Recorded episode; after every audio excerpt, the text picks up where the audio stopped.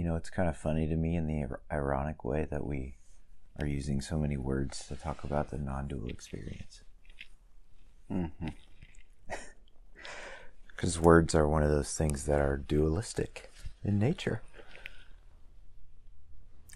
They divide and categorize experience. Yeah, probably the only real or proper way to do it is to just be quiet. Yeah. We should record a whole episode of silence. It will benefit everyone much more than what we've been doing. It'd be closer to what we're talking about. One of my friends told me that in uh, like the 70s when there was like you know people were like uh, rock music was becoming like really progressive and stuff or whatever that there was a guy who recorded just like a whole album of silence That does not surprise me at all. i just think that's so funny that someone will listen to it i wonder if he sold any records Probably not a lot.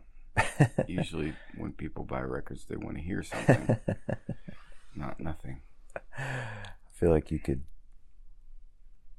you know, do that by yourself. But if you need to put an album on to be in silence, then that's what you need to do. Well, that guy could always say his record is always playing all the time.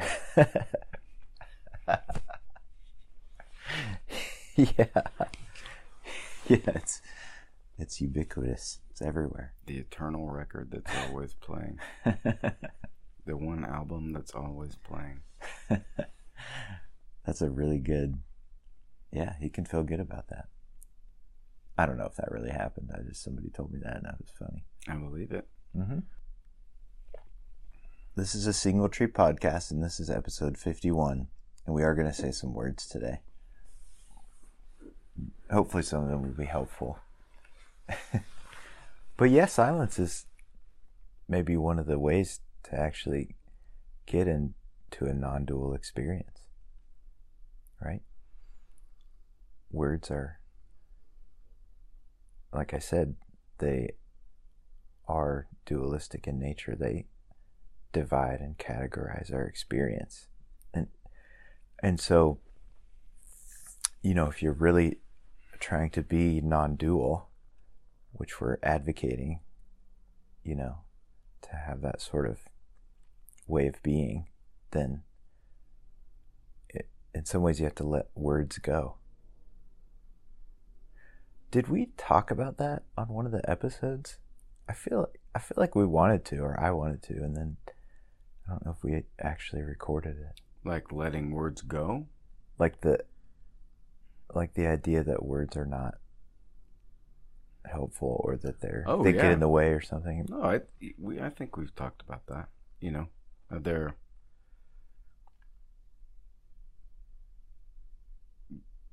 sometimes, you know, we get wrapped up in the words, but you know, really the the words are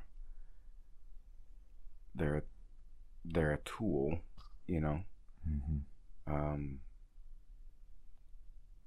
to describe the, something, but the word is not the thing.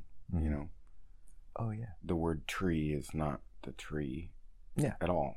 Or, and it's funny that like Buddhists will say, well, that's it. That's not a tree. That's why we call it a tree. Mm. You know, like the thing isn't really a tree, but Mhm. for practical purposes, we have to use a word Mm. to reference it. You know, but it it's just a word to reference something we see hmm or like a phenomenon, but that's not what it really is. Hmm You know, it's, it's not a tree. Yeah. hmm Yeah. yeah, that's like a, kind of mind blowing if you think about it, because we're so used to like we've named everything. yeah. You know. So yeah, so we get that's how our that's how we've gotten so wrapped up in, and I think kind of like addicted to concepts, you know, Hmm. and words. Yeah, man. I'm tr- I'm struggling with that. it's you know, you're just so used to like concepts, Mm-hmm. words. I mean, because I think we think, well, if we're not using concepts or words, how how do we communicate or interact with the world? But that's that's happening all the time. We don't need words and concepts to Oh yeah. communicate or in, interact with the world at all. Uh huh. You know, that's where it's like you're, you know, in a real symbiotic relationship with everything. hmm You know, Hmm. maybe in a more pure way when you're not so entangled with words and concepts, because hmm you know, Yeah. I wonder if there was a time before words where people just were. I think about that actually quite a bit, like the caveman days. Yeah. you know how little was probably going on conceptually in their brains all they were doing was like looking around and experiencing but not Mhm. really conceptualizing hmm anything at all right like Yeah. how awesome of an experience that might have been Yeah. Or if you're if you were a lizard. Yeah. And you like even now, present day, yeah you you probably don't go around thinking, "Oh, there's a tree. yeah There's my favorite tree." Yeah. Just like interacting. Yeah, like they're they're totally in tune with you know reality, animals, lizards, That is so funny to think about. you know.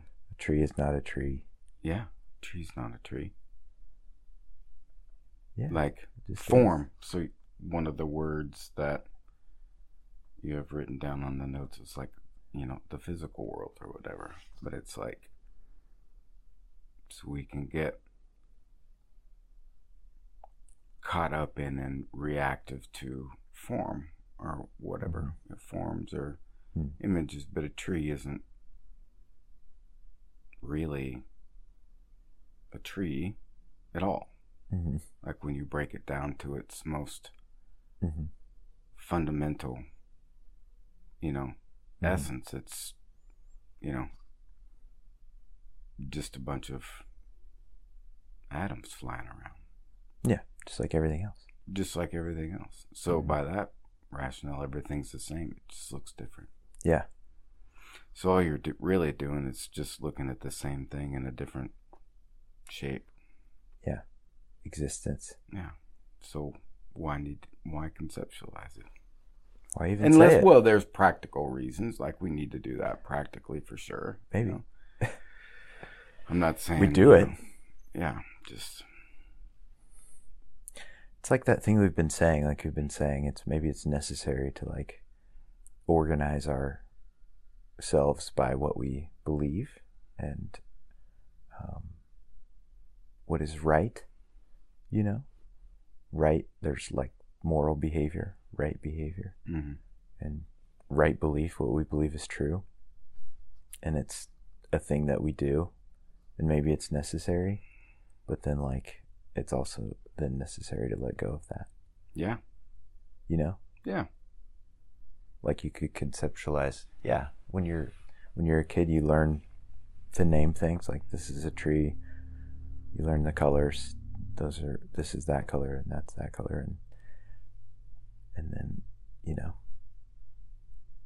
maybe it's a, another step to like realize oh it's just existence in another form. Yeah. you know? It's just you know, we're always it sounds kind of weird, but we're always looking at the same thing all the time. Everything is everything. Yeah. We're always looking at the same thing all the time. Yeah. Matter, Yeah, energy. it just looks different and it's doing different things or whatever. Uh huh. Yeah. It's just my mind is just blown thinking about that right now. But it's kind of a. It may sound overly simplistic to take that approach, but it's kind of freeing. It feels a little slippery at first. Yeah. Yeah, it does. But then, like, you know, and you think that, you know, if you take that approach, then, you know, everything in your life's going to stop or whatever, or you're going to stop caring about. No. It, it's just, it kind of recontextualized a little bit, but it's not like you just become a ghost per se or something or stop caring about anything and your life stops that's kind of nonsense Yeah, it's just kind of a different way of being. yeah Hmm. And it's kind of how you hold how you hold it, or whatever, you know, because you still kind of remember like what it was like to be dualistic and like think in that way or have that structure, you know.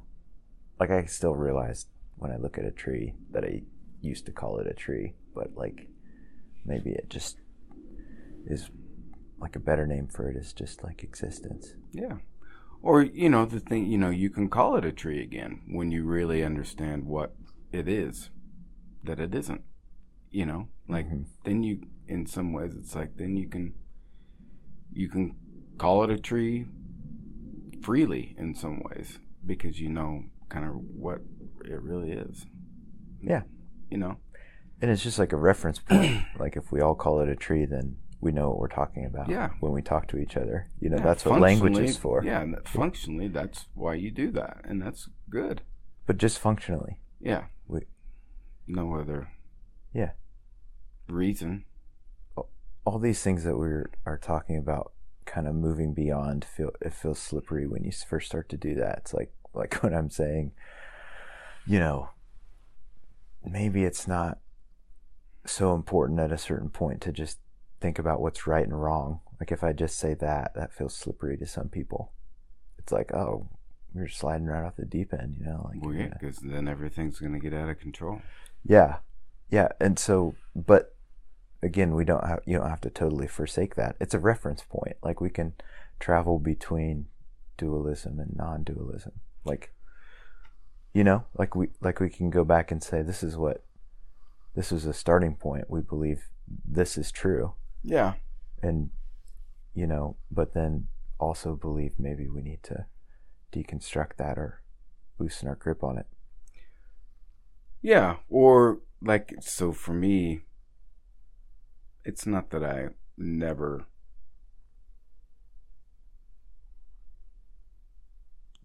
conceptualize things in terms of right or wrong, but I, I feel like that happens less and more more what happens is, you know, I'm thinking of like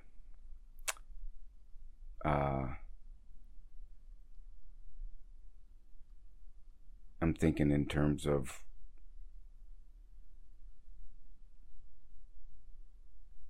the intention or maybe the probable outcome of doing something or not doing something. Like, Mm-hmm. Perfect example. So, what was it? Sunday. Mm-hmm. Watching a show with my partner. Mm-hmm. and there was a scene where um, a gay couple was in the uh, parking lot of a grocery store putting their groceries in the back of the car or Mhm. something. Guy pulled up behind him and was in a hurry, and he's like, "So are you guys gonna move or what?" You know, and they didn't really respond, and they just kept putting their groceries in the car, and then uh, the guy got mad and you know called them and called them a name, you know, something about being gay or homosexual. Mhm. And he kind of started to pull away, and one of the guys stopped him and like yelled at him and like intimidated him for what he did, Mhm. right? And I'm not sure whether it was me or my partner that asked, well, Do you think that was right or wrong to do? Mhm. And she asked me, and I, you know, it was Sunday night and I wasn't putting a lot of thought into anything really. And I said, oh, I'm not really su- sure. I'm not sure if it is or not. And I think she she had said, I think it's, I think it's right that he that he did that. Uh-huh. Whatever. And for some reason, I was thinking about it Monday morning, and I thought I was thinking about the interaction that we were watching in that scene, and I was like, okay, what's what was this guy's intention of going to chase this guy down and intimidate him? Mhm. And what's the likely outcome of that? Mhm. And so Monday night, I was talking to my partner. I was like, you know? I don't necessarily, you know, I don't necessarily think it was wrong that he did that, but I don't necessarily think it was right either because, you know, his intention was to intimidate someone. Mhm. And probably the likely outcome is going to make that guy not like gay people even more. Mhm. You know what I mean? So I was kind of thinking in terms of that. And you don't need to necessarily think in terms of Mhm. right or wrong. You know, you can think in terms of like, Mhm. what's the intention or the possible outcome from what you do or don't do. You don't need Yeah. to. Yeah. I like to think of it or say, what is the utility of it? Right. So it's not about right and wrong. I mean, that's a that's a helpful structure at a certain point in your life, but like, yeah, what is the outcome of it, or what is this going to produce, or what is the consequence of it? Yeah. Uh-huh. That's one of the ways that you can get beyond like moralistic thinking Mm-hmm. about right and wrong. It's like what what's going to happen because of my action. Right. Uhhuh. Yeah. I like that. you know. Mhm. that's a really practical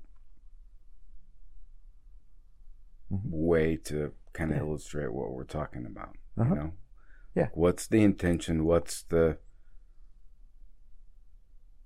what's the supposed outcome that that's Mhm. gonna that may come out of this or likely outcome? And it's that. Yeah. You know. and it's more useful than the moralistic thinking. Is this right or wrong? You know, Yeah. who cares? Who cares? You know? Yeah. But what is going to happen because of this? What is it going to produce? Yeah, it's a little more useful. Yeah. So, yeah, the words have utility, right? We use them to communicate and share concepts with each other. We can all agree. We call this thing a tree, Mm-hmm. right? And that's the use of it. But does it really matter if it's a tree or not? Is it really a tree or not? It just doesn't matter, you know? Yeah. Um, yeah.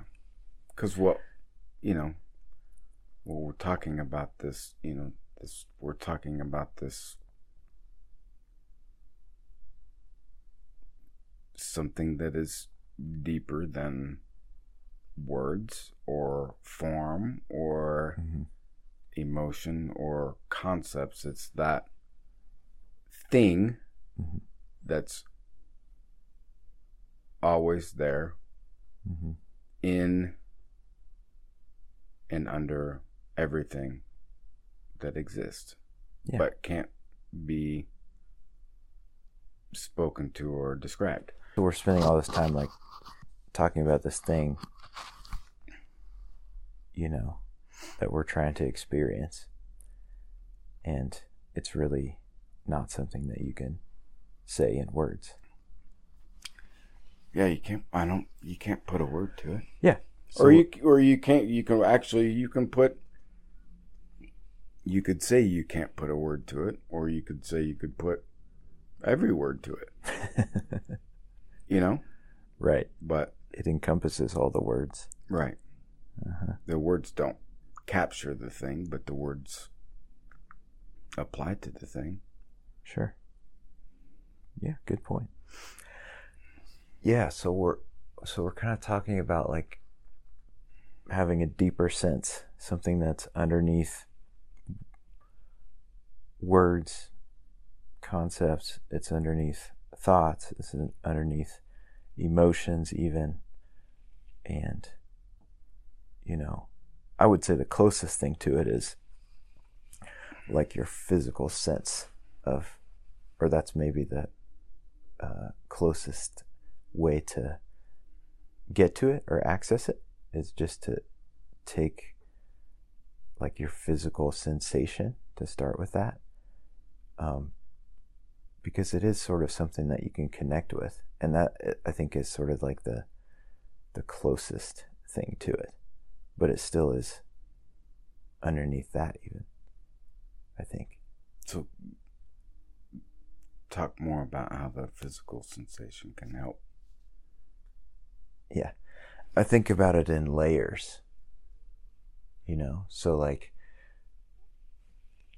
um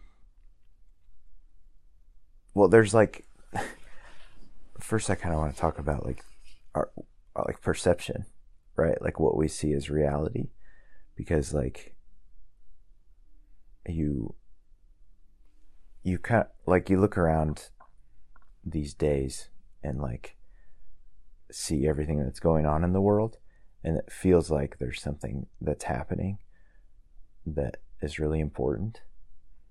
So like everything that is going on in our culture and like our political all those things that are happening and like all that unrest and everything that's happening in our social environment, you know, and that seems like it seems like something that's really important, right? And so you, you might be tempted to feel like the things that are happening in the world around you are like the realist reality. but, you know, when we're talking about like experiencing real reality at this kind of deeper level, um, that stuff that you see going on or even perceive going on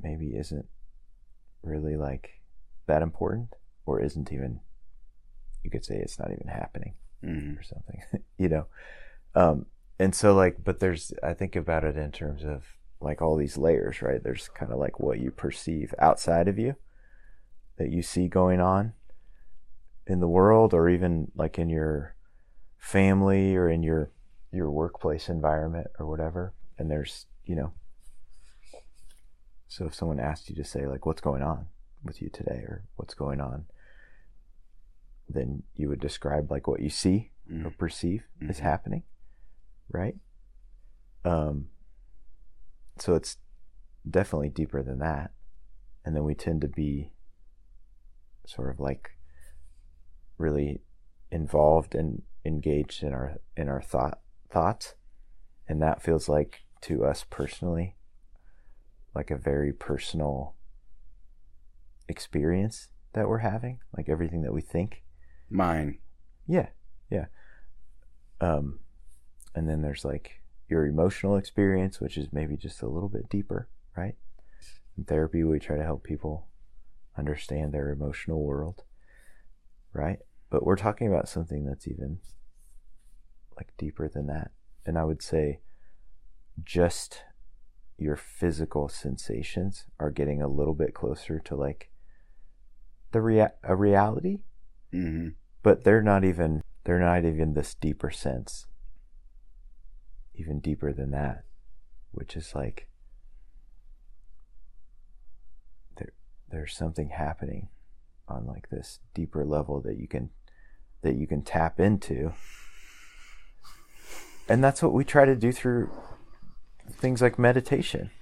And i'll just say like at this point i think of i use all these words basically to mean the same thing meditation contemplation prayer silence reflection. Those kinds of things are all to me kind of the wrapped into this one type of experience, which is like a practice, which is really the way that you would get to this deeper sense. Does, Mhm. that, does that make sense? Yeah. Okay. So yeah, I mean, you know, you're talking about the levels, whether that's like what you're perceiving or what you're thinking or what emotion you're feeling. There's this, there's this you there having this experience, Mm-hmm. right? There's so, and the assumption is that it's real because it's whatever is happening is mine. Like there's a me there, there's perception happening, so that's my my perception. There's a me there, there's an emotion there, so it's my emotion. Mm-hmm. Yeah. And But- what you're saying is that not that those things aren't important, but when you're Yeah. maybe in more of a meditative space, there's less of a me there identifying so strongly with Right. All of these different experiences, not not just one, not just perception without thoughts or emotions. It's an mm-hmm. identification with perceptions, thoughts, and emotions, right? And so there's the identification's bigger, and there's a bigger me, and Yeah. but when you're in a meditative space, there's less perception, you know, uh, less thinking, less emotion to identify with, so that Mhm. maybe that sense of me gets a little bit smaller. Yeah. I mean, if we go to back to the, the discussion about words, like you're not even a me, right? Mhm. You're just like existence happening in this in this form that you call yourself, hmm Brandon, or you're you know, whoever you are. You know? But like that's also not necessary hmm in the meditative space. Mm, yeah, Did that take it too far too fast? I don't think so. no. I you know, as we talk about this, I think that that's kind of the the point of all of this is like that you you're kind of like maybe descending these different layers or levels or whatever and maybe trying to get into this space where you just perceive yourself as existence you know? Like you're not really different than the tree. Right. right? Like that's the kind of the goal of of your meditative contemplative practice hmm right Yeah. is to get into that sort of like sense i would just call it a sense It's yeah, like a some sensory or yeah, kind of somatic experience because people will talk about being in that s- space where like the somatic kind of experience is that there's this expansion, right? Mhm. Like when you're in this space that there that you're you feel like you're not confined so much or limited to your body. mm-hmm. yeah yeah and and i i do think maybe you're like paying attention to your somatic experiences maybe the lowest level or something it feels like it is to me at least that's where i'm at right now but it's not like it's not synonymous with this deeper sense hmm that I'm talking about, which is more. Um, it's just that it's just that like it's like existence. It's really hard to put it into words, but You think you're It- doing great. but um, it's not the same as like just feeling your body. Yeah. You know, It's like, like, that's a, close. You're getting closer, but like it's like a it's like a somatic experience or the sense of beingness. yeah, right? yeah, So be beingness is a can be definitely a somatic experience, right? mhm, But it isn't it isn't a really s- specific somatic experience. It's a real Mhm. basic even kind of somatic experience you know the feeling of of Mhm. being is like you know it's kind of like feeling just isness or existence Mhm. right it's yeah. Yeah It would be like being. It would be sort of like being yourself, but also not being yourself. yeah You know, like you are existence, and also like. I guess you're not. yeah but but you- it's like the tree thing. Like you're you. You you you are a tree, I guess. well but see that's but the thing thing You also s- not. you said it r- right there and that's what basically is kind of describes the non-dual experience kind of where you're Yeah. in this place where you are being fully but you're not at the same time Yeah. and that right. messes with people's heads a little bit you know because they think well you know like i can't make that work functionally in my life or if that happened then my life would just stop or i'd stop thinking and feeling and, and then Right. like that's not what's going to happen Yeah. Yeah, that's a good point. That's a good point because it again it feels pretty slippery to think, oh, I'm just going to stop being a person, you know. But again, we're talking about practicing this at certain times. Like you're going to take some time and like try to enter a meditative experience. But then like you go to work and Yeah. live your life.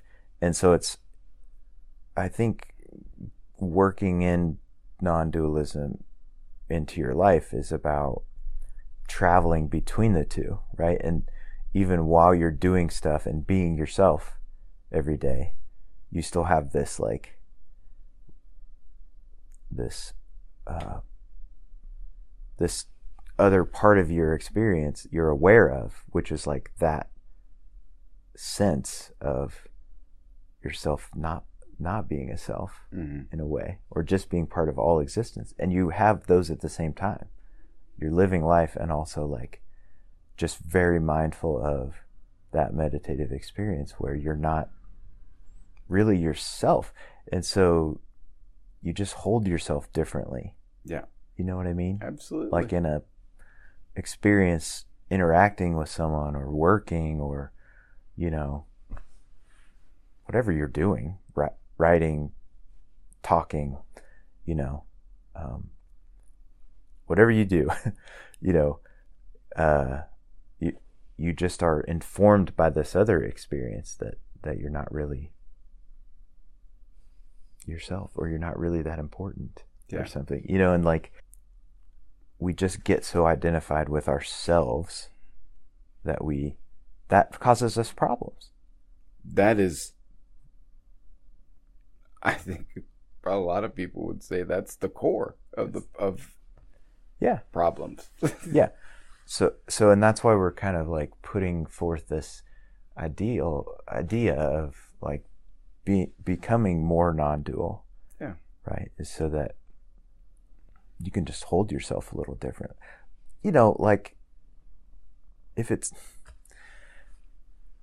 you could also think about it in terms of like living and dying.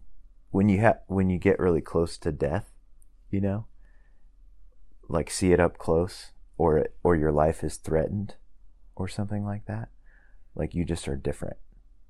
Because then you're like oh i literally could die at any moment yeah right and so you just hold yourself differently like Mhm. suddenly it doesn't it's not so important to like keep yourself alive Well, that yeah, that's the what what we're talking about is it, it just adds it adds context. Yeah. You know, like that's all that's going to happen. It's Yeah. not like you're not going to continue to have your family or go to the movies and like that all of that's going to stop. It just Well, that's great. it just takes what's happening and what you're doing and it ex- broadens it and adds context to it all to where it isn't like the most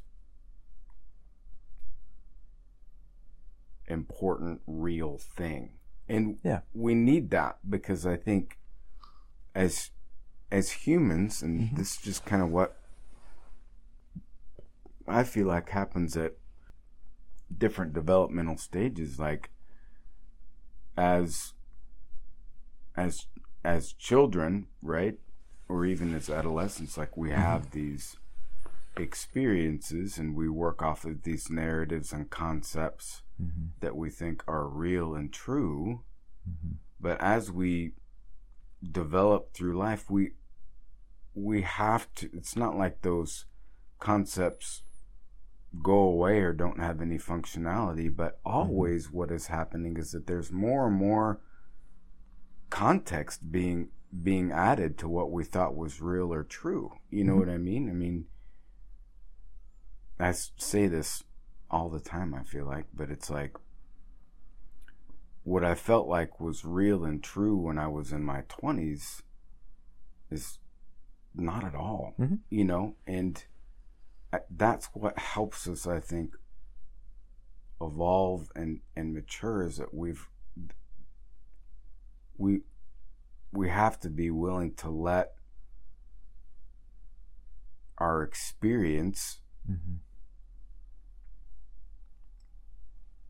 not necessarily be and stay true for the arc of our life. Like it's gotta, there's gotta be more and more context around it so that Mhm. we can see that, okay, maybe, you know,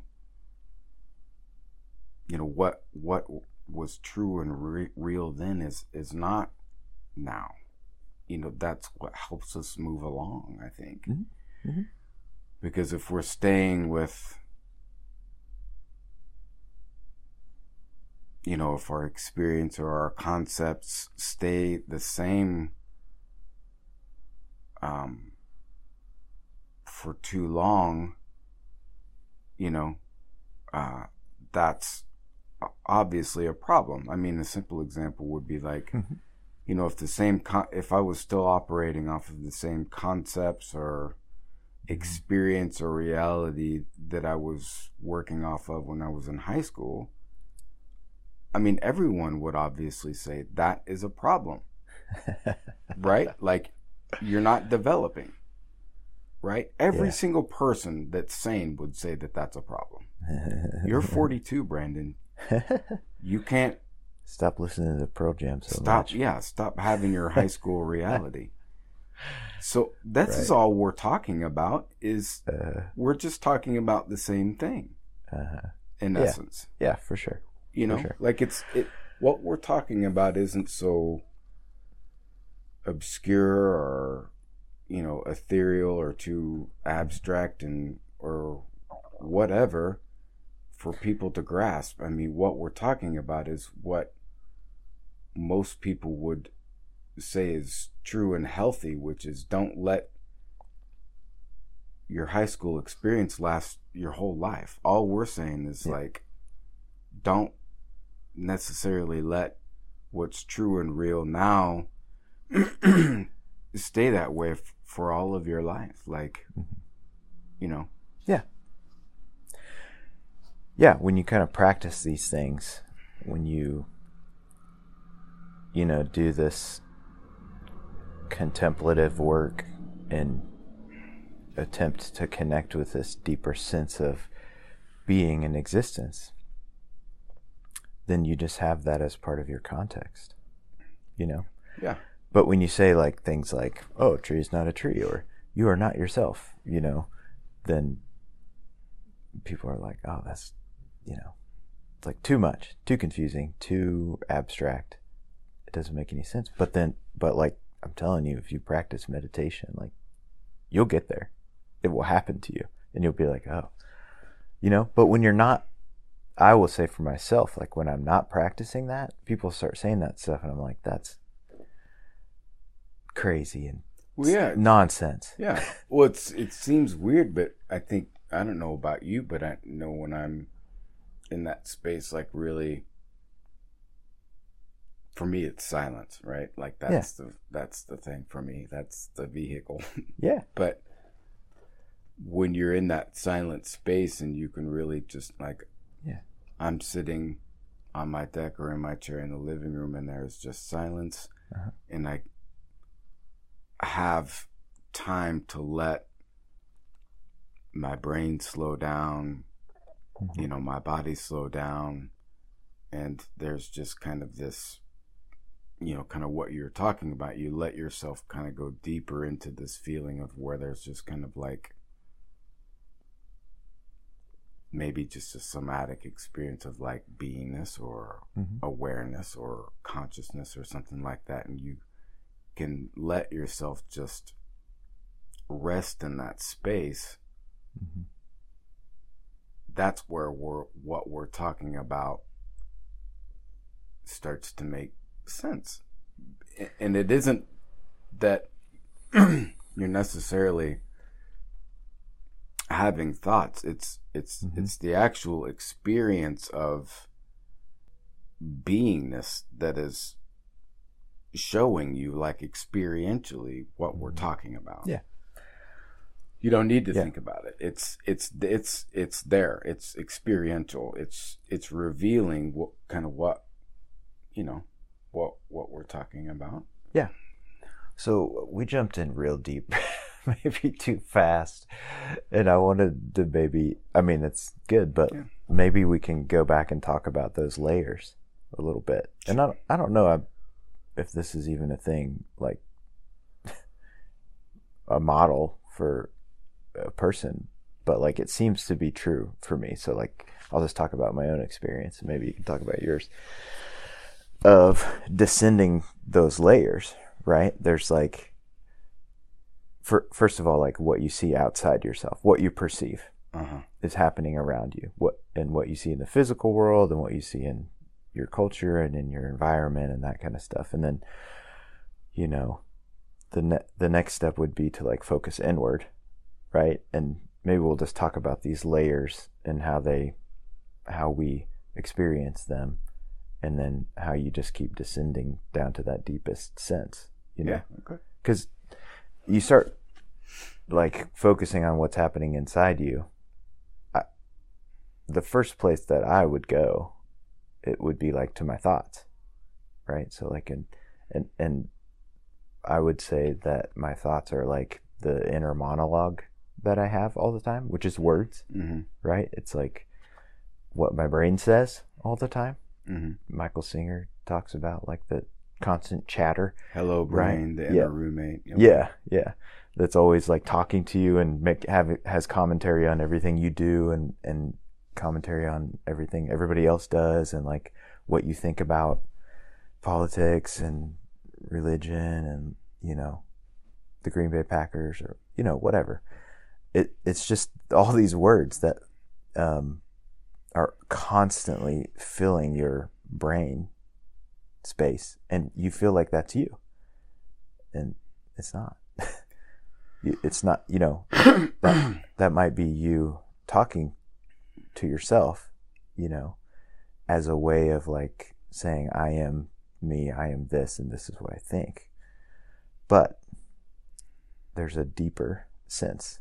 So anyway like w- one of my entrances into this inner work was journaling right? So like i would just write down everything that i thought right? And that was a layer that i need and i needed to like sort of like do that in order to know it experience it and then like i needed to keep going down even further but do you want to say anything about our thought life because that seems to be a place where people just stay in that channel and they exist in that way all the time like i am my thoughts Yeah.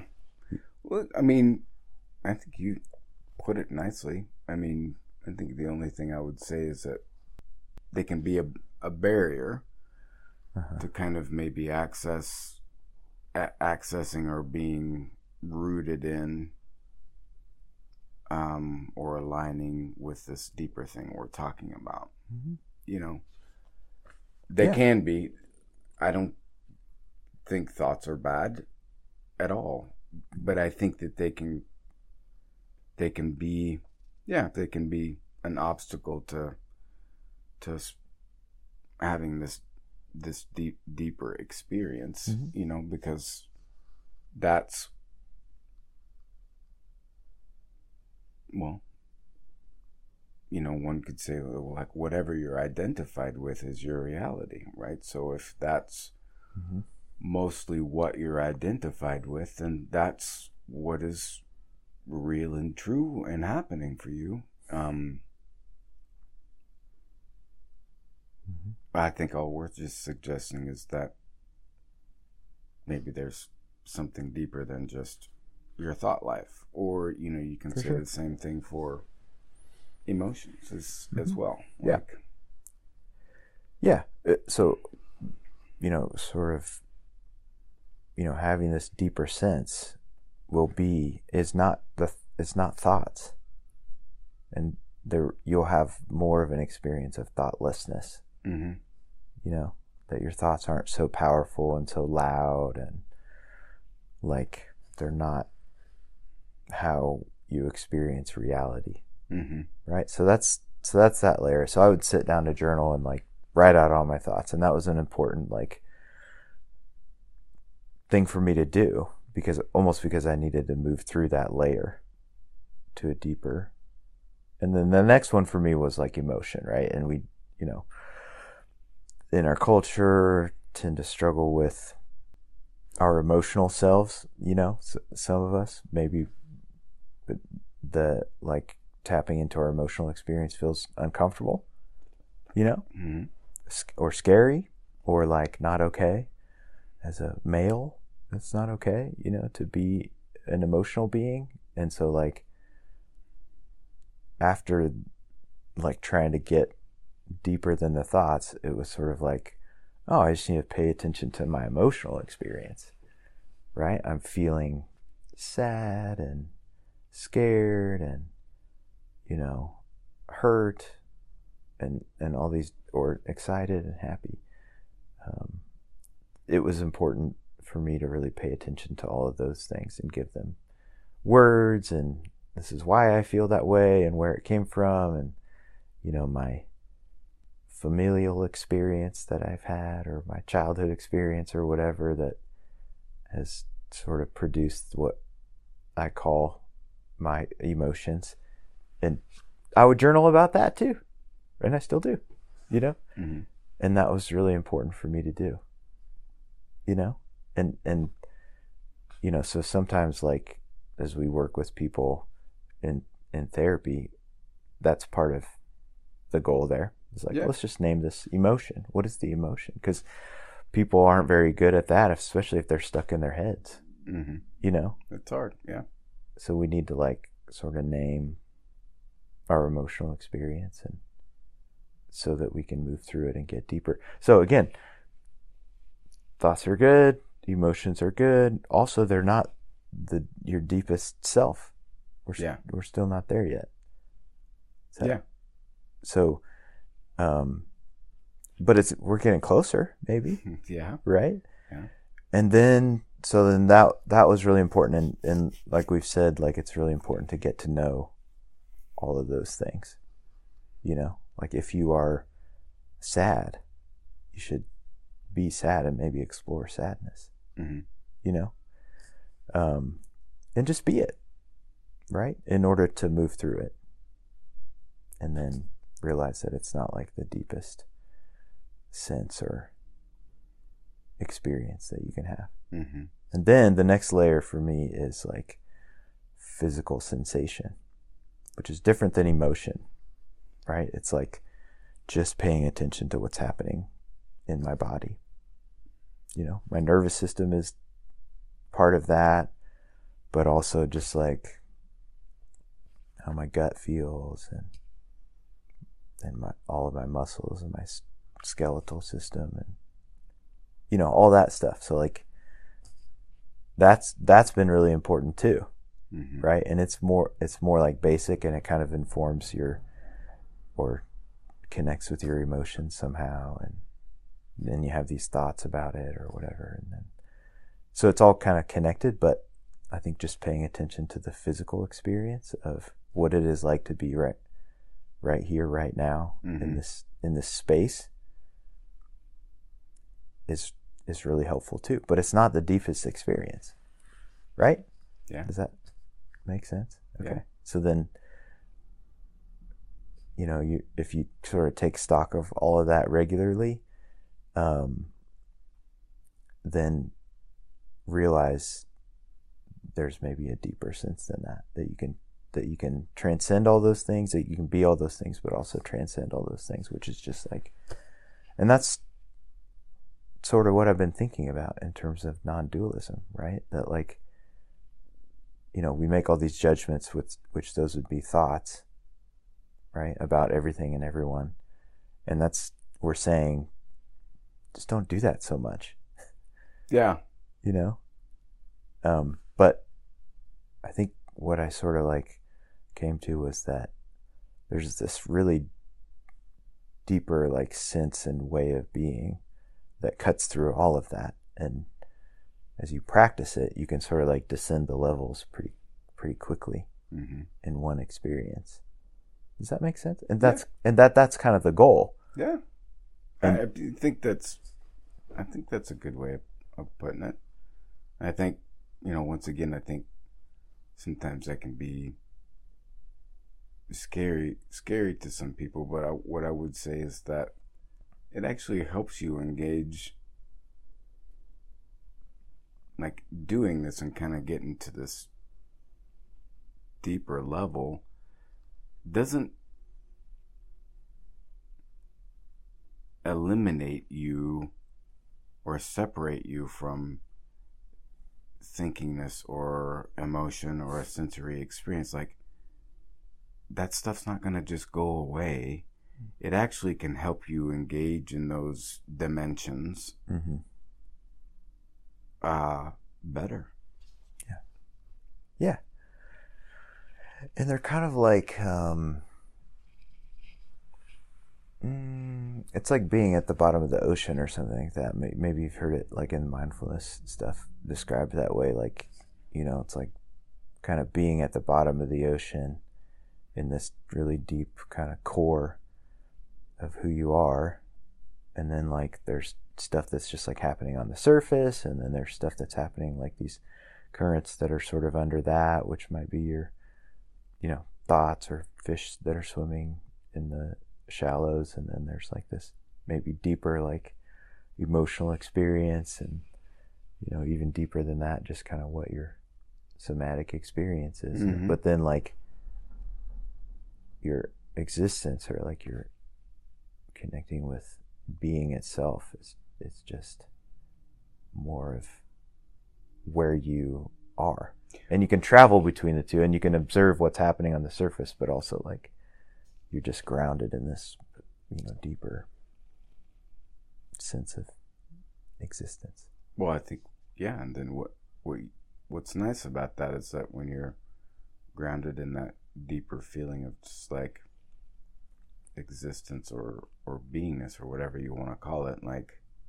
you recognize the source of all of these other layers. Like that's Mhm. the source of Mhm. thought. That's the source of emotion. That's the s Mhm. source of perception. That's the source of somatic experiencing is this thing that you're rooted in, which actually can be a, a really nice feeling mm-hmm. when you're rooted in the source of all of that stuff. Mm-hmm. Yeah. And the experience, you know, you're still having these experiences that you're having outside of you, like interacting with someone else, right? But the sense is that you're still like connected with this deeper thing hmm that's happening. Yeah.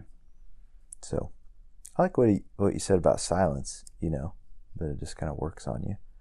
So, do you feel like that's been your maybe entrance into this kind of experience? Oh experience. yeah, Yeah. yeah. I think everyone has a different like vehicle that they like to use or Uh-huh. whatever. Uh-huh. But for me, it's been silence, stillness. That's that's been the thing that just kind of um, felt really natural for me to connect with, and I think that that's, pro- you know, in talking about this, I think that that is an extremely important thing to to make known or to or to say is that when we're talking about kind of this being grounded in this deeper kind of place or whatever it doesn't you don't just do it one way like i i would never tell Mm-hmm. anyone like the way to being more rooted in this is silence or stillness i would never tell anyone that that that is the only way Mm-hmm. at all because I think what helped me was to be able to find my own Mm-hmm. way that felt really natural and good to me. You mm-hmm. know what I mean? And so that's something that people need need to kind of consider is what what's your entry point into mm-hmm. this, you know? Because it's it's got to feel it has to feel natural. Otherwise, mm-hmm. you're starting off you're taking the first step the wrong way. You know, mm-hmm. like it's got to feel it's got to feel natural. So, so some people have different words or concepts that they use like mm-hmm. beingness, mm-hmm. right? Or like you use the word existence, right? Like for some reason that word resonates with you, Mm-hmm. right? And that's that's great. So I my word or concept might be silence or stillness or beingness, right? Mm-hmm. And you're using a different word or a different concept, but we're talking about the same thing. Right. They lead us to the same thing. We're just using different words to get there. And that's important. That's important for us to be able to kind of know entering into this is that that that's okay and it that's that's an important piece of that like that word existence resonates with you then fall then Yeah. feel into that you know what i mean the word that you know silent the silence or beingness resonates with me so you go deeper into it. it it all leads to the same place like Yeah. all of the rivers flow into the ocean Mm-hmm. right it's all going to lead to the same Right. Place really anyways Yeah. My, my word is actually presence. there you go well I whatever just, I just want to say that for some reason I haven't said it, but like yeah I think we talk about presence a lot so what I'm trying to connect with is presence. Yeah. You know, and that that word is actually I think I've decided that it's kind of synonymous with God for me. sure Presence. yeah But yeah, if you sort of practice these things, then you'll find your way. And then like it's like we were saying early on, like the words fail. yeah it's, There are no words yeah yeah To describe it yeah the, perfectly. the the words I think are the or the concepts are kind of like, you know, rafts that get you to this other side Mhm. where you're like, oh, Mhm. that word or that concept is actually meaningless. It's you know, it's Uh. it's it's it's where it leads you. Mhm. To like this wordless place, that's Mm-hmm. the most important thing. But that's fine. Like you know, we that's why once again there's a utility to or a functionality to these Mm-hmm. concepts, and when you go deeper into them, eventually what's going to happen is that you'll just see that those concepts are just like rafts that get you to the other side of the river, and Mhm. then you know you may still use that Mhm. concept or whatever, but it isn't about the concept. It's about kind of like the place it gets you to. Yeah. You know. Yeah. So Um, So we're using these words to sort of get you to a place where you might do this work yourself. And then you'll kind of experience what we're talking about and then find that really that's a wordless, thoughtless place. Yeah. So that's cool. Yeah. Yeah, there's different entrances into it for sure. You have to pick a word or a concept that feels good to you. Uh-huh. You know? Whatever you want to call it. Or don't call it anything. Yeah. It just is. Yeah, I think that's a good point. There's there's multiple entrances. Silence and meditation. Um, I think it's a Taoist philosophy hmm that uh, sex is actually an entrance into it. Sure. Yeah. And trauma. And the other one is death. I remembered it. Oh, there you go. Yeah. So there are four ways to at least to experience this or kind of like enter into it. And so you will find it through your experience. It's like I was saying earlier, a, a close brush with death, you know, really might be your entrance into it Definitely. right? So maybe we could talk more about those different things that you know might be ways that you can find your way to it. Yeah. I think that could be good. A lot of people, I think, feel like they have to do something a certain way, and I think that that's uh, it can be confusing. Yeah, silence has been really helpful to me too. I mean, I think you know if you want a way to do it on purpose, yeah, that might be one of the best ways to just like put yourself in in silence, put yourself in the position to experience deafening silence, Yeah, and it'll do some things to you. that's for sure. Yeah, just let it work on you. Yeah, like I did all this journaling and then like I was like I gotta stop using all these words and just like sit and be. Yeah. You know? Mm-hmm. And that's a practice that you can do like daily that might help you make it to this thing. Whatever it is. Presence. Whatever you want to call No, no, it's silence. You haven't. we'll argue It's about not that. presence. It's We'll argue about that later it's the same thing. next time. Same thing. Thanks for listening, everybody. It's good to talk to you, and Yeah. Take care. we look forward to hearing from you. Talk to you soon.